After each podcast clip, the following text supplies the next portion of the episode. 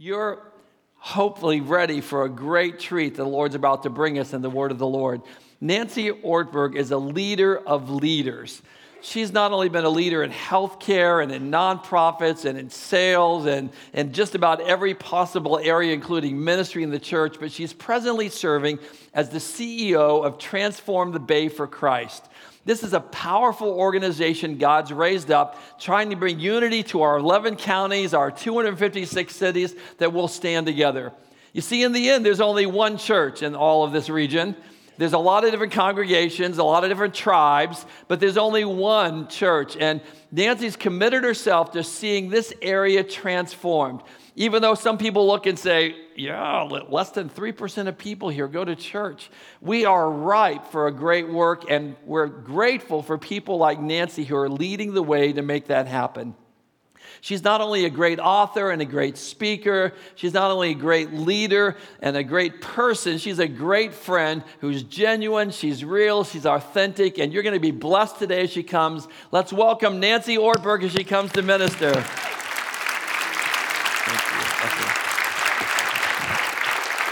Thank you. Have a seat. Get comfortable. Well, here's where I would love to start. In the work that I do, that Dr. Wayne mentioned, I find myself working with churches all around the Bay Area, and here's just simply what's true. Your reputation as a hallmark church in the Bay Area has not gone unnoticed. I have churches often ask me about this place and all the extraordinary things that they see coming out of it that are really unique. And I just want to say thank you for being that kind of community here in the Bay Area. I've gotten to know Ken and Wayne over the last few years, and I've also had a chance to sit with Jim Gallagher and watch during the midweek when you do your reaching out feeding service. I don't know that I've seen anything like it in the Bay Area. And looking at the amount of volunteers you have, the amount of people and schools that you help, one of the reminders is that in the Gospels, Jesus talks more about serving the poor than prayer and what it means to be born again put together. And this church is a light in the Bay Area for that. So please don't stop. Thank you. So this morning, I want to talk about what God had in mind when He got the vision for the church. Because I don't think God's imagination was so small that he simply wanted churches to be soft, little sweet presences on the corners of cities. I think he imagined that churches would be an unstoppable force. And there are many things in the gospel that Jesus teaches about to help us remember how do we unleash the power of the gospel in our own hearts, in our own workplaces, in our families, in our neighborhoods, and in our churches so that the world gets to see the kind of love that only God can allow in a human heart, so that our churches become a magnet force for people to consider God. And don't we know in the Bay Area, we have a lot of people that need to consider God. So I'm going to talk this morning just about two things. Two of the many things that Jesus said would be helpful in unleashing the power of the church. And the first one is this Jesus, when he began his earthly ministry, began to preach something so different that right out of the gate it annoyed the religious leaders. One of the phrases that Jesus repeats over and over again in his ministry is, You have heard it said this, but I tell you it's this way. He was radically reorienting our understanding of what the gospel is. And the first thing he did was to remind us that it is by being radically inclusive that we begin to show the world what the love of God is all about. Radically inclusive. When Jesus gave his very first sermon, when he was about 30 years old, rather than going to the center of the religious world where the leaders hung out together, he on purpose started at the outer edges of society. The first sermon that he gave is recorded in Matthew chapter 5 and beyond. And in this sermon, with hills full of hundreds, if not thousands, of farmers and carpenters and bricklayers and fishermen. All the kinds of people that the religious leaders of the day ignored. Jesus said to them, You are blessed in the kingdom of God. Here are the people that Jesus said were blessed in God's sight those who are poor in spirit, those who are sad, which Vaughn just reminded us of in that beautiful song he sang. Blessed are the meek, those that hunger and thirst for righteousness. Blessed are the merciful and the pure in heart, the peacemakers, and those who are persecuted for righteousness' sake. None of these people would have set the center for the religious leaders of the day. And Jesus began his earthly ministry by saying, Let me reorient you to the kingdom of God. That these people who you think are on the fringes and are on the outside are actually at the very center of God's heart. Jesus didn't stop there, he kept that message going. Even with his disciples, if you remember a few times, the disciples, with great annoyance, tried to keep children away from Jesus. Because back in Jesus' day, children weren't even considered actual people. There's a fabulous book by an author named Bakke, and the title is When Children Became People The Birth of Childhood in Early Christianity. It was the followers of Jesus in the history of our world who introduced this idea that children are important. And not only important, but when Jesus annoyingly said back to his disciples, Don't keep the children from coming to me. When the children came, he reminded his disciples take a look at their faith, and you will begin to understand the kind of faith that is necessary for you to understand the kingdom of God. The religious leaders didn't understand that, nor did they like that, but Jesus didn't quit. He kept going. He kept pointing to fishermen and to people who were sick, people who were disabled, women, all the people that the religious leaders would push to the outside. Jesus said, No, they are on the inside. And then, about halfway through his ministry, he told a story that began to get the religious leaders so mad at this message of radical inclusion that they began to plot his death on a cross. It's in Luke chapter 10, and it starts off by saying, a lawyer stood up among the crowd to put Jesus to the test and asked him a question Teacher, what should I do to inherit eternal life? And Jesus, knowing that it was a test, rather than give him a direct answer, responded with a question of his own to this lawyer. Jesus said this You study the law. What is written in it? How do you read it? And so the lawyer, being put on the spot to answer his own question about how you inherit eternal life, said back to Jesus, Well, I read the law by saying, You shall love the Lord your God with all your heart, your soul, your strength, and your mind and your neighbor as yourself. And Jesus said to him, You have answered correctly, do this, and you will live. The passage should end right there. Question asked, answered, and done. But something else was going on here, and because the lawyer was asking the question to test Jesus, he felt uncomfortable when Jesus affirmed his answer. And so he had one more little point of clarification that he had for Jesus. And it says, desiring to justify himself, he said to Jesus, Who is my neighbor? This neighbor you speak about that I should include, could you define that person for me? Because what I'm hoping you're going to tell me is it's all those people that I pull closest to myself who are actually quite like me. This little echo chamber that I've created where everybody looks alike and walks alike and talks alike. And then Jesus, in order to help him understand what God meant by loving your neighbor as yourself, told a story. And this story is so beautifully put together. It's easy to just remember the flannel graph story you heard in Sunday school, but there is something really deep and important going on in this story. Jesus says, There was a man going down from Jerusalem to Jericho, and he fell among thieves and was wounded and robbed and left on the side of the road. So now everybody that's listening to Jesus knows he's going to tell a story, and that's how the rabbis of those days taught theology by telling stories, and often by making a hero out of somebody so the people would understand. So the people are leaning forward and they're understanding that this person on the side of the road is the one who needs help. And then Jesus, understandably, in the next part of his story, says this Now, by chance, a priest was walking by on this road, and the people listening to the story knew it. They're like, Yeah, of course, it's the priest who's going to be the hero of the story. He's our religious leader, he's doing the right thing. But Jesus says that the priest walked by. Now, you've got to know that the people that were listening to this story were really, really surprised by that turn of events in this story. They were not expecting that the religious leader now was no longer the hero of the story, and they had no idea where Jesus was going with this story. In fact, at one point, it says that he passed him by and actually went on the other side of the road to pass this poor man by. You need to understand that this actually wasn't a road, it was a footpath. And to walk on the other side of the road almost meant that you would have to step over the wounded man to get away from him. So Jesus is using his spiritual gift of sarcasm here to drill home a point.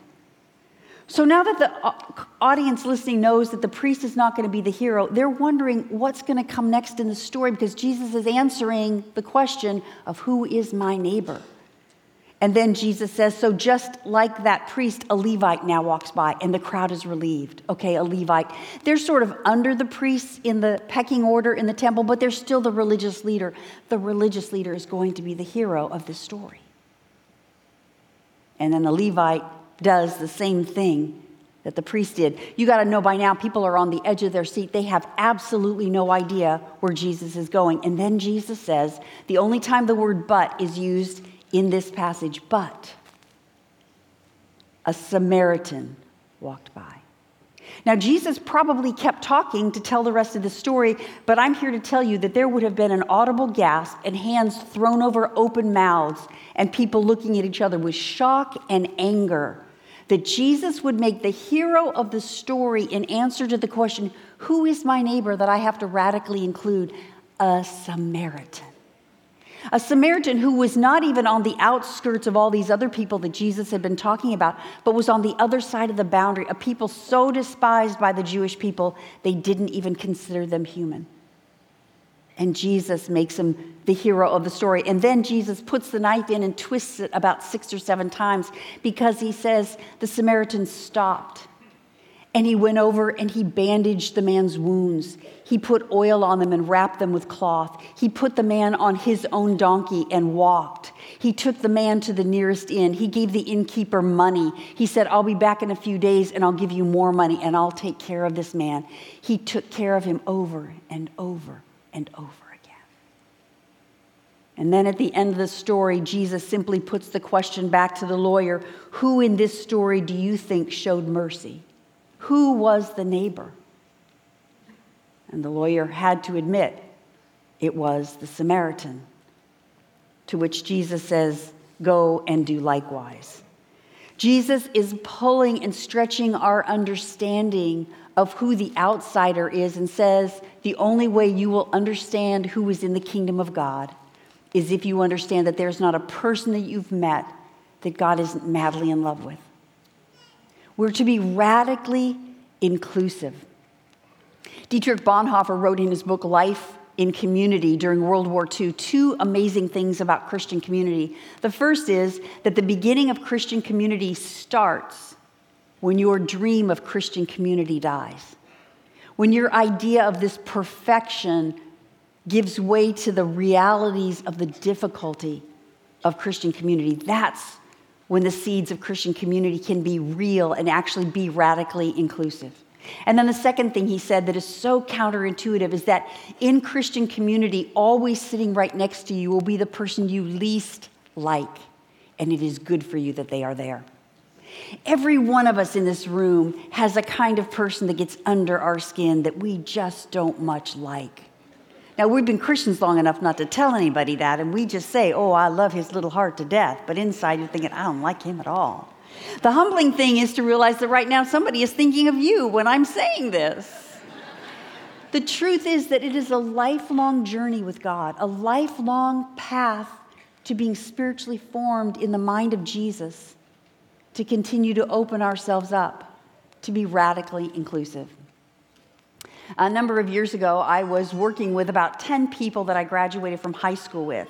We were working on our class reunion. I won't tell you how many years ago that was, and I won't tell you what year the reunion was. You don't need to know that. But we were all so excited. We had gone to a Christian school together, and we were looking forward to getting all of us back together to reimagine the memories and talk about the great time that we had together. We sent emails out inviting people. We rented a room. We set up a dinner. And we started getting emails, back from people that were really excited to be a part of that evening. One night when we were planning it, we were checking through the emails and filling out the list, and we got an email from a guy named Stan that was in our graduating class. We were really surprised and excited to hear from Stan because Stan was always one of those guys that kind of was on the edges. Stan was just weird. He was.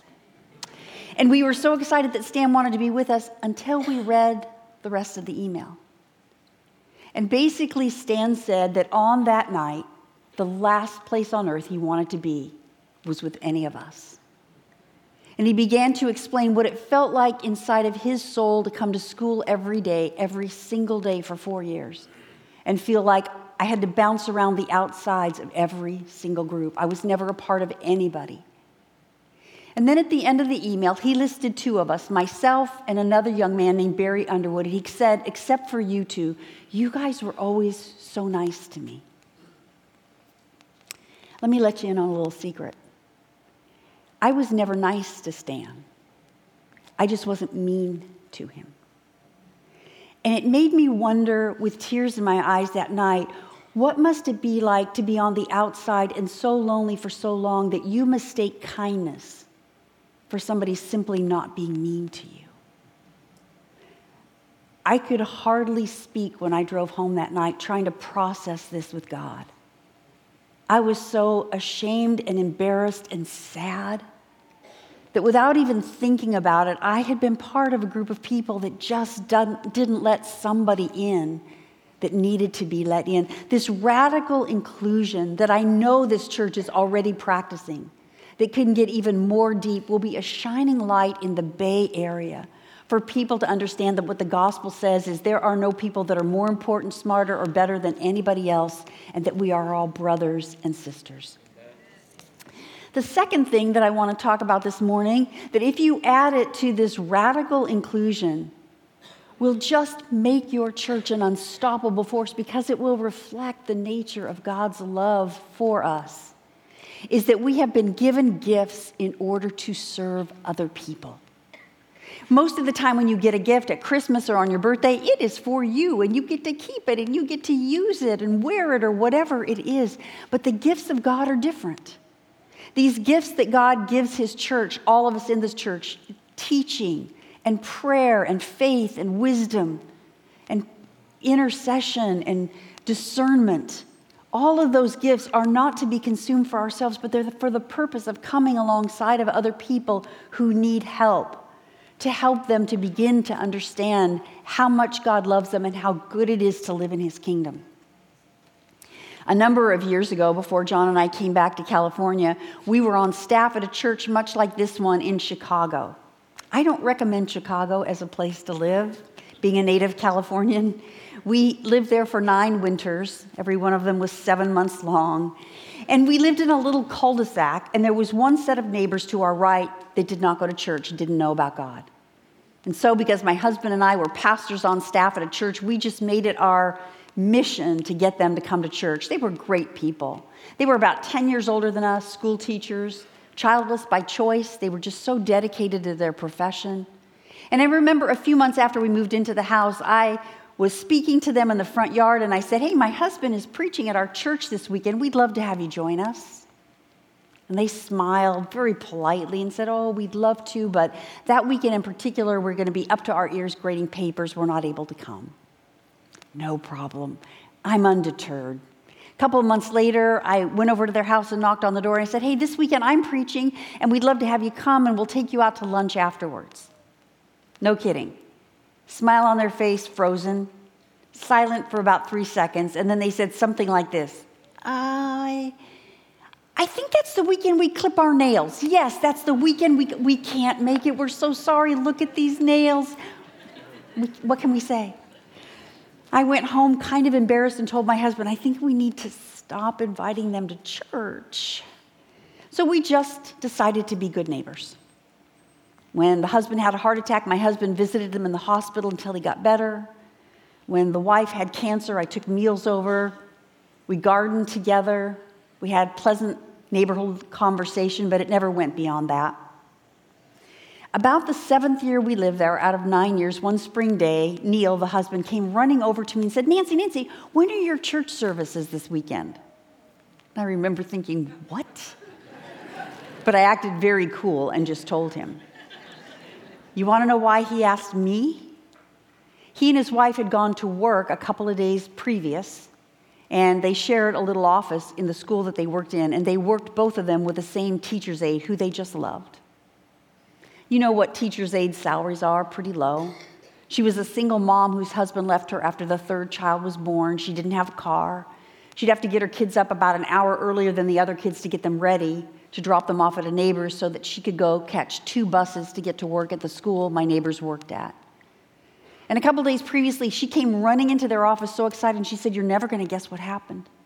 A church I don't even go to gave me a free car. My neighbors were so excited, they asked her a bunch of questions, and after a few minutes, they said, I think that's the church our neighbors keep inviting us to. Do you want to know how our church became the kind of place that gave single moms free cars. 15 years before John and I ever got to that church, one Sunday after a sermon, a young man came forward to meet the senior pastor and thank him for his sermon that morning. This guy was tall, rough around the edges, did not have all of his teeth, had a lot of tattoos, tobacco stains around his finger. And he shook our senior pastor's hand strongly and he said, You need to know that this church has changed my life. I started coming here 18 months ago when my life had fallen apart and I had nowhere else to turn. My wife had left me and taken the kids. I was addicted to drugs and alcohol. I had lost my job. I was so desperate that I came to this church the first Sunday with a gun. You know, the pastor's thinking, gun? Ushers? Somebody come help me? Security? And he said, You know, I was in such a crisis that I let what you said seep in just a little bit. And over the course of almost a year and a half, listening to the music and hearing the sermons, going to small groups and recovery groups, and having people come alongside me and help me get jobs. My wife is moving back in with me. I've got two job interviews next week. I'm not addicted anymore. My life has just turned around. And it's mostly because of this church. And I need to give back, but I'm not a preacher and I don't sing. Here's what I do I'm a mechanic. I have a little business. And here's what I know about your church, Pastor. You have a lot of rich people that go to your church. I can tell by the cars they drive. You have a lot of poor people that go to your church. I can tell by the cars they drive. And, Pastor, I'm here to tell you today that eight out of the 10 people that get out of those bad cars are single moms. And, Pastor, when they go into the church, some of those cars are so bad. I get on my back and get underneath and look at the engine, and the pastor's thinking, You're under the cars, you brought a gun. I don't think this is going to end well. So then he just simply said, because his life had been so changed by Jesus, here's what I'd like you to do, Pastor. Next weekend, would you get up and tell the rich people that when they buy a new car, they don't need the resale value of their old car? Have them donate it to the church. I'll get some other people like me who are good mechanics and we'll take it to the car auction and we'll buy four or five cars for the price of that one car. And then we'll fix those cars up and we'll give them away to single moms. A bunch of the small groups in our church got so excited, they got gas cards. Yeah. They got gasoline credit uh, gift cards and car wash cards and put them in the car so that when the single moms got the cars, it had everything they needed. And the last year that John and I were on staff at that church, that church gave away 200 cars to single moms. Yeah. But here's the amazing thing for seven years, trying to get our neighbors to listen to a sermon or the music is not what introduced them to the life of God.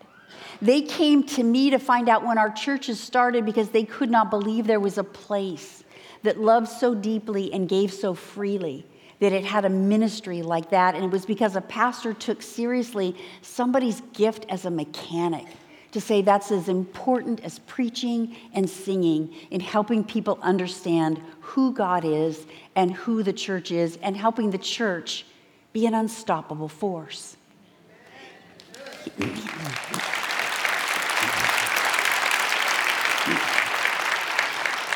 So here's the last thing I want to say. God has taken every single one of us, every one of us who is broken and wounded, and filled us up with the love of God so that our cracks are still scars, but they're healing.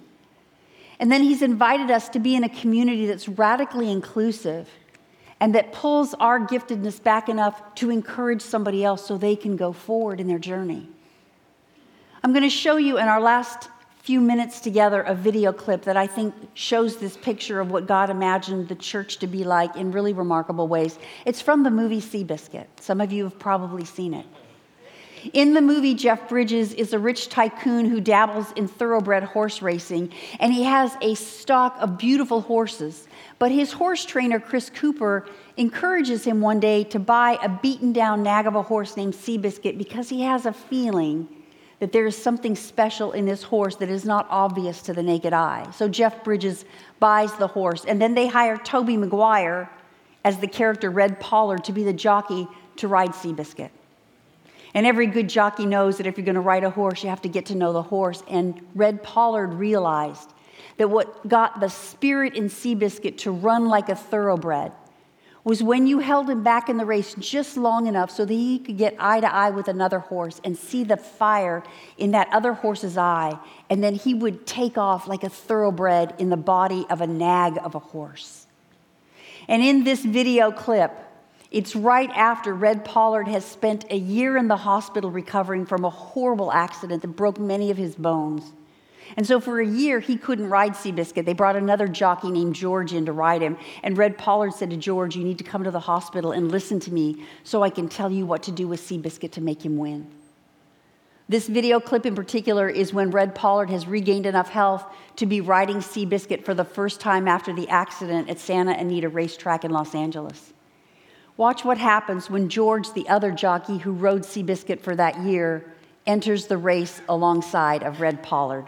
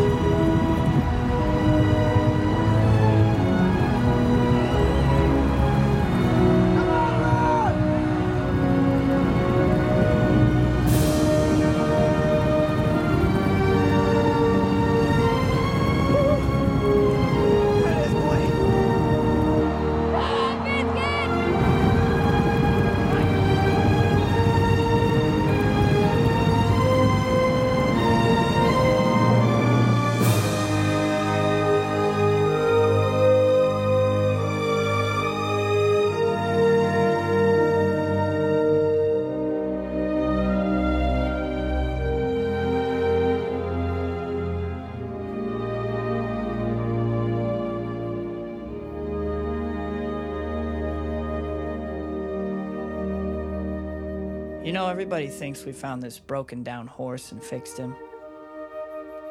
But we didn't. He fixed us. Every one of us. And I guess in a way, we kind of fixed each other too.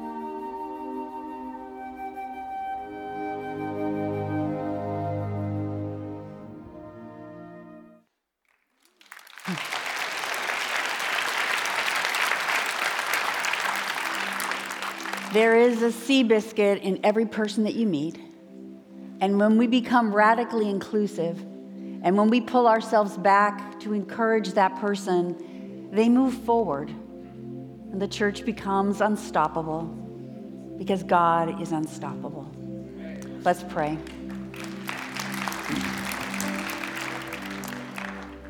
Good Father, we are so awed by and grateful for a kind of love you have for us that we don't fully understand, that is so inclusive, it leaves nobody out, and that has bestowed upon us gifts so that we get to partner with you in the restoration of this broken and beautiful world. I pray for Cathedral of Faith that it would continue and deepen its roots to shine even brighter in this dark Bay Area and to be a kind of church where people look and see inclusion and serving that takes their breath away and makes them scratch their heads and wonder if it might be true that there is a good God. We thank you most of all this morning for your son, Jesus, and it is in his name that we pray. Amen.